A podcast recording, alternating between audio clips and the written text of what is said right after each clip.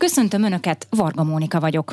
Tíz évi mélypontra lassulhat jövőre a közép- és kelet-európai uniós tagállamok gazdaságának növekedése az energiaellátási válság miatt, áll a Fitch Ratings friss előrejelzésében.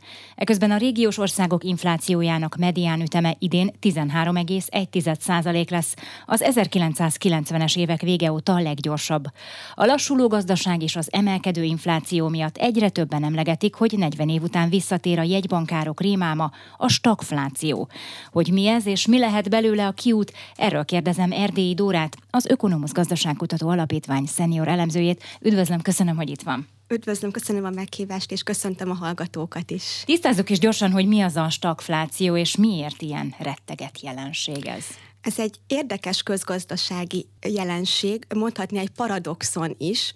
Érdemes egy kicsit tágabb kontextusba helyezni ezt a kérdést, mivel a hagyományos közgazdasági logika szerint, amikor egy gazdaság egészséges, vagyis erőteljes a gazdasági növekedés, pörög a termékek iránti kereslet, alacsony a munkanélküliségi ráta, és ezáltal nőnek a bérek, mindez az infláció emelkedését is magával hozza, vagyis önmagában az infláció nem egy negatív jelenség, hanem a gazdasági aktivitásnak a velejárója. Az ellenkező esetet is nézhetjük, hogyha van egy lassuló gazdasági környezet, kevesebb a kereslet az adott termékek és szolgáltatások iránt, azaz csökken a belső kereslet az országban, csökken a fogyasztói kedv, a beruházási kedv, ezáltal elkezd nőni a munkanélküliség, és a munkaerőpiacon a munkavállalók hátrányba kerülnek a béralkú tekintetében, így a bérek is stagnálhatnak, esetleg ö, csökkenhetnek is. Mindezek pedig az infláció lassulását hozzák el. Tehát a gazdasági növekedés, az infláció emelkedése együtt járó két jelenség, illetve a gazdasági lassulás és az infláció mérséklődése, lassulása is egy együtt járó jelenség. Viszont van egy olyan paradox helyzet, egy speciális gazdasági helyzet, amikor elsősorban a gazdaság gon kívüli tényezők következtében az infláció egy nagyon magas szintre gyorsul. Eközben pedig a gazdaság, a gazdasági növekedés aktivitás lassul, vagy akár visszaesés is bekövetkezhet, és emelkedik a munkanélküliség.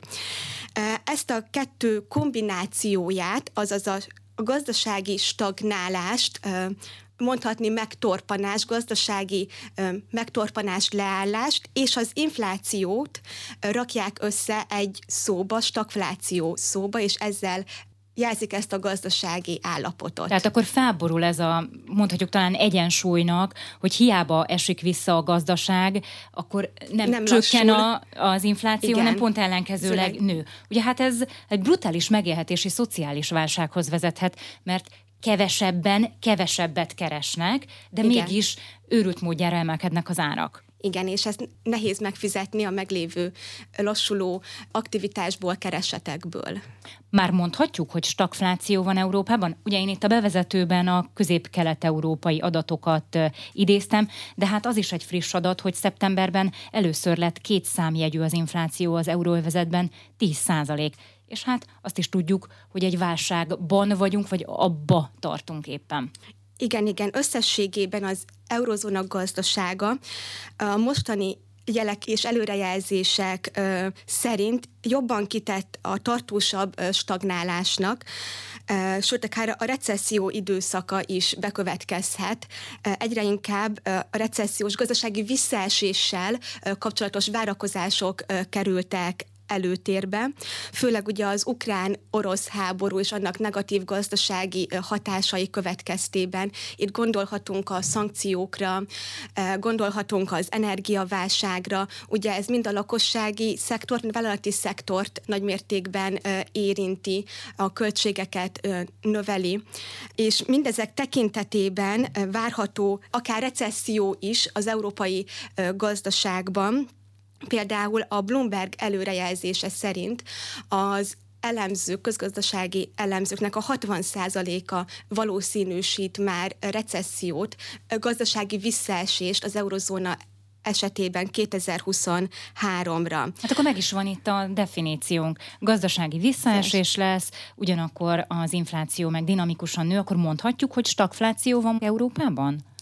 Ezt így kijelenteni még nem lehet, viszont e felé tart az eurozóna gazdasága. Egyenlőre még a második negyedéves GDP adatok láttak csak napvilágot, ami még pozitív gazdasági növekedésről szólt. A harmadik negyedév ugyan már lezárult, viszont a statisztikák csak pár hónap késéssel érkeznek meg, akkor lehet többet mondani e tekintetben.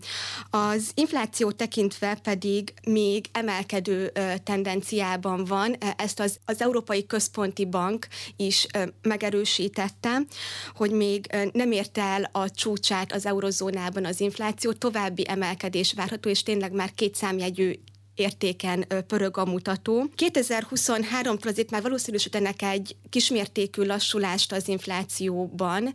Itt a globális hatások is érvényesülhetnek, mert már a nyersanyag árak globális szinten a csúcsértékekről az elmúlt hónapokban visszafordultak. Itt gondolhatunk mondjuk az alumínium, a réz, a vasércárára, a nemzetközi élelmiszerárak is az utóbbi hónapokban már visszafordultak, viszont ez egy nagyon magas szintről történő lassulást jelent, és még továbbra is szintjét tekintve magas szinten állnak az árak, és egy nagyon lassú visszarendeződés várható csak, és az is a jövő évben valószínűsíthető. Ugye, hogy a bevezetőben is említettem, 40 éve már volt egy ilyen stagflációs időszak, vagy hát akkor volt legutoljára ilyen stagflációs időszak.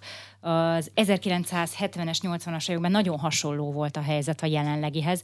Akkor egy olajembargó volt, ugyancsak egy háborús helyzettel összefüggően megugrott az olajára, emellett a nyersanyagok és az élelmiszerek ára is emelkedett. Hát most hasonló a helyzet, most éppen gázválság van, gázáremelkedés, meg úgy egyébként is minden más drágul, ahogy erről már beszéltünk is.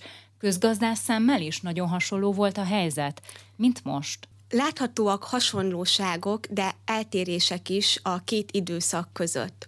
A hasonlóságok tekintetében, amit említett is, hogy az alapvető kiváltó ok egy energiasok, tehát hogy egy e, energia jellegű terméknek az ára emelkedett meg nagyon rövid idő alatt. Itt ugye 70-es e, években e, kettő olaj sok is bekövetkezett 1973-ban és 79-ben, amikor pár hónap, akár egy hónap leforgása alatt is többszörösére emelkedett a, nyersolajnak a világpiaci ára. Egy geopolitikai eredetű ok miatt, a, az arab-izraeli háború miatt. És ugyanezt láthat 2022-ben is egy energiasok következett be, amikor is az energia ára ennek hatására megnövekedett jelentős mértékben, mind az olajára, de inkább jelen esetben a földgáz árát lehetne említeni. Viszont az is látszik, hogy még az 1970-es években igen gyorsan következett be ez az olajár emelkedés. Egy hónap leforgás alatt meg háromszorozódott az olajár, addig a földgáz ára egy lassabb ütemű ársokszorozódáson ment keresztül. Itt több hónap alatt sokszorozódott az energia ár.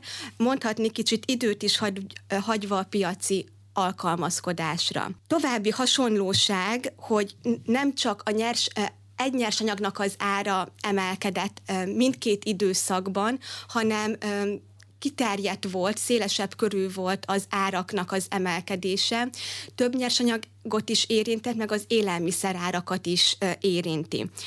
Ezen kívül mindkét időszakot megelőzte egy költségvetési ösztönzés, amikor a költségvetési politika egy túlfűtöttségi állapotot hozott létre, kiköltekezett mondhatni, laza politikát folytatott, sok pénzt költött a gazdaságra, Itt hogy a járvány miatti segítségekre, állami támogatásokra Igen. gondoljunk? Igen, a 70-es években például az amerikai Egyesült Államokban is volt egy ilyen költekezési hullám, mondhatni így, Nixonnak a szociális szociális program bevezetésével kezdődött, illetve akkor volt a vietnámi háború is, ami ugye az állami költéseket növelte. Most pedig a koronavírus járvány nyomán nőtt nagyon az államoknak a költségvetési hiánya. Beszűkült az államoknál a mozgástér, a költségvetési mozgástér. Már a mostani gazdasági lassulás előtt annyira kiköltekeztek az államok, hogy kevés muníció maradt már az ő kezükben, annak érdekében, hogy a mostani gazdasági lassulást támogassák, segítség és pozitív lendületet adjanak a gazdaságoknak akkor hogyan lehet egyáltalán kezelni a stagflációt? Hogyan lehet most kezelni a stagflációt? Mert ugye azt mondja, hogy ami muníció volt a kezükben, azt már a járvány alatt felhasználták az államok. Igen, a kezelés nem lesz fájdalommentes. Az egyik gondnak a feloldása a gazdasági lassulásnak a megállítása és a gazdaság felpörgetése, vagy az inflációnak a visszaszorítása a normális mederbe egymás ellen ható tényezők. Mert az egyiknek az orvoslása, a másiknak a súlyosbodását okozza sajnos. Tehát a gazdaság pörgetése emeli az, az inflációt, inflációt, és visszafordul. Illetve, hogyha az inflációt szeretnénk leszorítani, például kamatemelésekkel, az pedig a gazdaságot döntheti be, lassíthatja, vagy éppen akár visszaesésbe is fordulhat a GDP. Akkor mi a megfejtés várni, hogy mondjuk jelen esetben vége legyen az orosz-ukrán háborúnak? Tényleg ez lenne az egyetlen megoldás?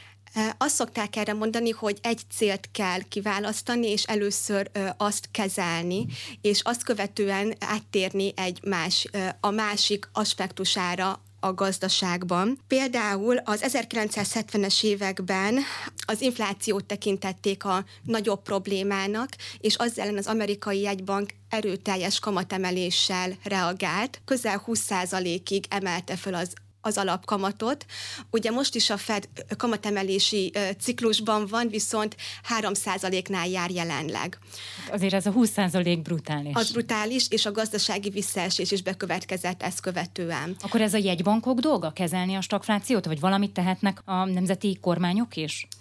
Az infláció tekintetében ugye kiemelt cél a jegybankoknál, és elsődleges cél, hogy az árstabilitást elérjék és azt megtartsák, tehát számukra az elsődleges cél tényleg az infláció elleni küzdelem, és a gazdasági növekedést jegybank törvények tekintetében nem helyezhetik előrébb az infláció kezelésénél.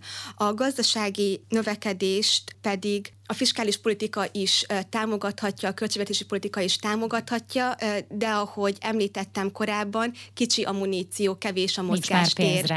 Ez a Geotrendek. Az Inforádió külgazdasági és geopolitikai magazinja. Vendégem továbbra is Erdélyi Dóra, az Ökonomusz Gazdaságkutató Alapítvány szenior elemzője, akivel a stagflációs veszélyekről beszélgetünk. Ugye azt mondta, hogy egyelőre nincsen stagfláció, nagyjából a, az uniós euróvezeti helyzetet megbeszéltük, hogy mi várható. De mi várható Magyarországon? Először is érdemes tisztázni, hogy hazánk egy úgynevezett kis nyitott gazdaság, tehát nagymértékben kitett a külpiaci folyamatoknak. Ezt mutatja például, hogy az exportunk és az importunknak a bruttó hazai termékhez, azaz a GDP-hez viszonyított aránya igen magas, 80% fölötti, összehasonlításként a világátlag 28%. Továbbá nagy mértékben integrálódtunk az Európai Unióba, és az eurozóna gazdaságával is szoros kapcsolatunk van. A külkereskedelmi termékforgalmunknak a 70-75 százaléka zajlik az Európai Unióval és az eurozóna gazdaságaival. Így nagy mértékben kitett a magyar gazdaság az eurozónában zajló gazdasági folyamatoknak és az inflációs helyzetnek. Az inflációt tekintve idehaza külső gazdasági tényezők is hatnak, amik az országon kívülről érkeznek. Itt a sokat emlegetett energia árakra kell gondolni, élelmiszerárakra érdemes gondolni, ellátási láncok nehézségeire, áruhiányok, itt a járvány követően a csiphiány volt a tipikus példa erre, hogy e, egyszerűen nem volt csip, amiket beépítettek volna a számítás technikai eszközökbe. Tehát van külső nyomás az infláción, viszont belső keresleti nyomás is érződik idehaza, mivel egyenlőre még igen feszes a munkaerőpiac, alacsony a munkanélküliségi ráta, munkaerő hiányos állapot van még jelenleg is, ez pedig előnyt jelent a munkavállalóknak a béralkuknál, bértárgyalásoknál, így a bérek emelkedését is láthattuk az elmúlt hónapokban, illetve az évelején plusz juttatásokat is kaptak a háztartások. Itt gondolhatunk az eszély visszatérítésre, nyugdíj kiegészítésekre, rendvédelmi dolgozóknak a plusz juttatásaira. Ez pedig pörgeti a keresletet. Pörgeti a fogyasztást, oldalt, mindenki pörgeti vásárol. a fogyasztást, mindenki vásárol, illetve a bérek emelkedése újabb költségtényező a vállalkozások szempontjából, a rezsiárak mellett, hogy azt kigazdálkodják, és mindez az árak emelkedéséhez vezetett. A külső tényező tényezők pedig csak erre raktak rá még egy lapáttal. Lehet stagfláció Magyarországon? Mert hogyha a GKI múlt héten közzétett elemzését nézzük, akkor hát komoly a veszély erre. Ők nagyon komoly recesszióval számolnak 2023-ra. A friss előrejelzésük szerint 3,5 százalékos recesszió lehet, visszaesés lehet Magyarországon, és az infláció meg tovább emelkedik, idén 14,5 százalékos, jövőre pedig 16 százalék körüli inflációt várnak, de hogyha az inflációs várakozásokat nézzük, a jegybank sem sokkal derülátóbb, ők is azt mondják, hogy 13,5-14,5 százalékos pénzromlás lesz idén, tehát van olyan őszi hónap, amikor kb. 22 százalékos inflációval számolnak. Hogyha ezt nézzük, akkor megvan a stagflációnak a mindkét pillére, recesszió és inflációs emelkedés. Igen, Magyarország esetében is egyre nagyobb annak a valószínűsége, hogy a gazdaság megáll, akár még, még az is, hogy visszaesik, ahogy mondta is, tényleg vannak recessziós félelmek, főleg a második fél év vonatkozásában, mivel a, az infláció is egyre több csatornán keresztül hat a GDP-re, a gazdasági aktivitásra, a lakossági költségek emelkedésén keresztül, vállalati költségek emelkedésén keresztül egyaránt, és a második fél évben már várható gazdaság erőteljes lassulása, az év vége és jövő év első negyedévére pedig akár a visszaesést is valószínűsíthetik. Egy úgynevezett technikai recesszió is bekövetkezhet. Ez azt jelenti, hogy negyedévről negyedévre vizsgálva a GDP adatokat negatív értéket publikálnak, azaz visszaesik a GDP negyedévről negyedévre, és hogyha ez már kettő negyedéven keresztül folyamatosan megtörténik, azt hívják technikai recessziónak. Ennek a valószínűsége egyre nagyobb az előrejelzések szerint, illetve a kilátások szerint a, a rezsiköltségek emelkedése, élelmiszerárak emelkedése mind-mind hat erre a fogyasztáson, beruházási aktivitáson keresztül a gazdaságra. Tehát a gazdasági növekedés lassulása, de visszaesése is várható, viszont az is fontos, hogy még itt a bizonytalanság igen nagy tényező e tekintetben, tehát még nem lehet pontos előrejelzést adni, hogy tényleg a magyar gazdaságra a negyedik, illetve az a jövő év első negyedévében mi vár, az még sok tényező függvénye. De ha mondjuk Oroszország elzárná a gázcsapokat, ugye látjuk a rossz híreket az északi áramlat vezetékekkel kapcsolatban, akkor borítékolható mondjuk a stagfláció? Hát a gazdasági lassulás az mindenképpen vár Magyarországra. A gazdasági megállás nullaszint körüli GDP megállás is várható, és emellett a másik feltétel az infláció is sajnos megvan, azt is kipipálhatjuk, mivel ahogy mondta is korábban, idén 20 20% feletti inflációt is előrejeleznek, és ugyan a jövő év elejétől a Magyar Nemzeti Bank várakozása szerint lassulni fog az árnövekedési ütem, tehát a csúcsról majd elindulunk lefelé az infláció tekintetében, viszont ez egy nagyon lassú visszarendeződés lesz. Tehát a jövő évben is inkább két számjegyű inflációra kell számítani. Ha minden igaz, azt mondják, hogy még a második fél évben is Igen. 10% körül lesz Igen. az infláció, ami még mindig azért egy nagyon magas szám. Nagyon magas szám, főleg ahhoz képest, hogy az inflációs célja az a Magyar Nemzeti Banknak az 3 százalék, épp a múlt héten jelentette be a jegybank, hogy vége a kamatemelési ciklusnak. Ugye azt mondta, hogy a jegybankok tudnak például tenni azért, hogy a stagflációs veszélyeket elhárítsák. Magyarországon akkor most mi, a, mi lesz a helyzet? Nem marad eszköz a jegybank kezében? Mondhatni egy átfutási ideje van a jegybanki döntéseknek a reálgazdaság tekintetében. Tehát mikor meghozott egy döntést, például kamatemelést a Magyar Nemzeti Bank, akkor ez 5 8 negyed év múlva fog érződni a reálgazdaságban, tehát a fogyasztás, beruházások tekintetében, a GDP és az inflációk tekintetében. Tehát a mostani kamatemelések egy bő másfél év múlva éreztetik hatásukat, azaz egy bő másfél év múlva fogják az inflációt lassítani. Ezen kívül annak ellenére, hogy a kamatemeléseket a Magyar Nemzeti Bank most leállította, egyéb eszközei segítségével még továbbra is megtartja a szigorú monetáris politikáját, és küzd az infláció ellen.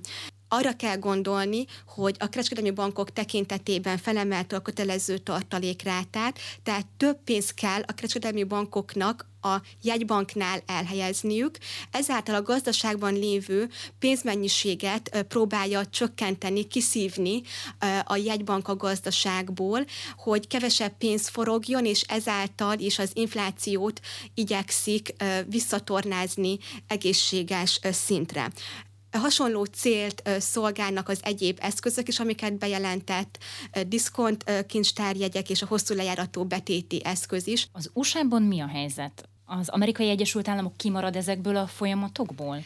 nem marad ki az Amerikai Egyesült Államok gazdasága sem, viszont a mostani adatok szerint úgy látszik, hogy ő um, már túljuthatott a nehezén, bár még hosszú út áll az amerikai gazdaság előtt. Az Amerikai Egyesült Államokban a technikai recesszió már bekövetkezett. A harmadik negyed évre az elemzők már pozitív gazdasági növekedést várnak. Azért így is éves átlagban ez stagnálás körüli GDP növekedés várhat az amerikai jegybank, a Fed szerint is az amerikai gazdaságra. Gazdasági stagnálás várható jövő évben az eurozóna gazdaságára, még az USA gazdaságára egy kicsit nagyobb ütemű GDP növekedés várható. Miközben az infláció már tetőzhetett az amerikai Egyesült Államokban a nyár elején, és már két hónapja mérséklődő inflációs számokat publikálnak az amerikai Egyesült Államokban, azaz ott már az inflációs trend megfordulhatott, bár azért még ezt is kétségekkel kell kezelni, hogy tényleges fordulat történt az inflációban. A 70-es években meddig tartott a stagflációs időszak, és most mire számít? 70-es években egy évtized volt nagyjából körülbelül a stagflációs időszak. Nem jó kilátások. A, a 80-as évekre, a 80-as évek elejére állt helyre a világgazdaság. A jelen helyzetben és kilátások, előrejelzések alapján most egy rövidebb stagflációs időszak következhet, ha tényleg belépünk ebbe az időszakba. A magyar gazdaság már 2024-ben növekedési pályára állhat. Több előrejelzés köztük a Magyar Nemzeti Bank előrejelzése szerint is már dinamikus növekedés vár a magyar gazdaságra 2024-től, illetve az inflációt is addigra mind a külső tényezők fékezik, az eurozónának a várható gazdasági lassulás és ebből eredő inflációs lassulás átgyűrűzik a magyar gazdaságba. Ezen kívül a, a magyar gazdaságban várható lassulás is azért visszafogja az inflációt, illetve az egyszeri ársokkok pedig egy évleforgása alatt kiesnek az inflációs mutatókból, így az egyszeri tényezők kiesése is visszafogja, csökkenti, lassítja az inflációt. Akkor az árak visszakorrigálhatnak? Vagy az már elképzelhetetlen? Csak mondjuk nem Visszakorrigálhatnak, igen. Itt is várható egy csúcs, egy inflációs csúcs, ez, ezt az őszi hónapokra teszik az előrejelzések, és az idei év végétől, de inkább a jövő év elejétől várható egy lassú korrekció. Ami a jövő évben folyamatosan folytatódhat, ha a jelen kilátásokat nézzük, és nem lesz egyéb ársokkot kialakító külső tényező, és a 2024-ben már visszatérhet tényleg egy számjegyű tartományba is, és dinamikusan közelíthet a 3%-os célhoz az infláció Magyarországon. Erdélyi Dórát az Ökonomusz Gazdaságkutató Alapítvány szenior elemzőjét hallották. Adásunk visszahallgatható a Szolgáltatók podcast csatornáin, valamint az infostart.hu oldalon is. Köszönöm a figyelmüket, a szerkesztő műsorvezetőt, Varga Mónikát hallották.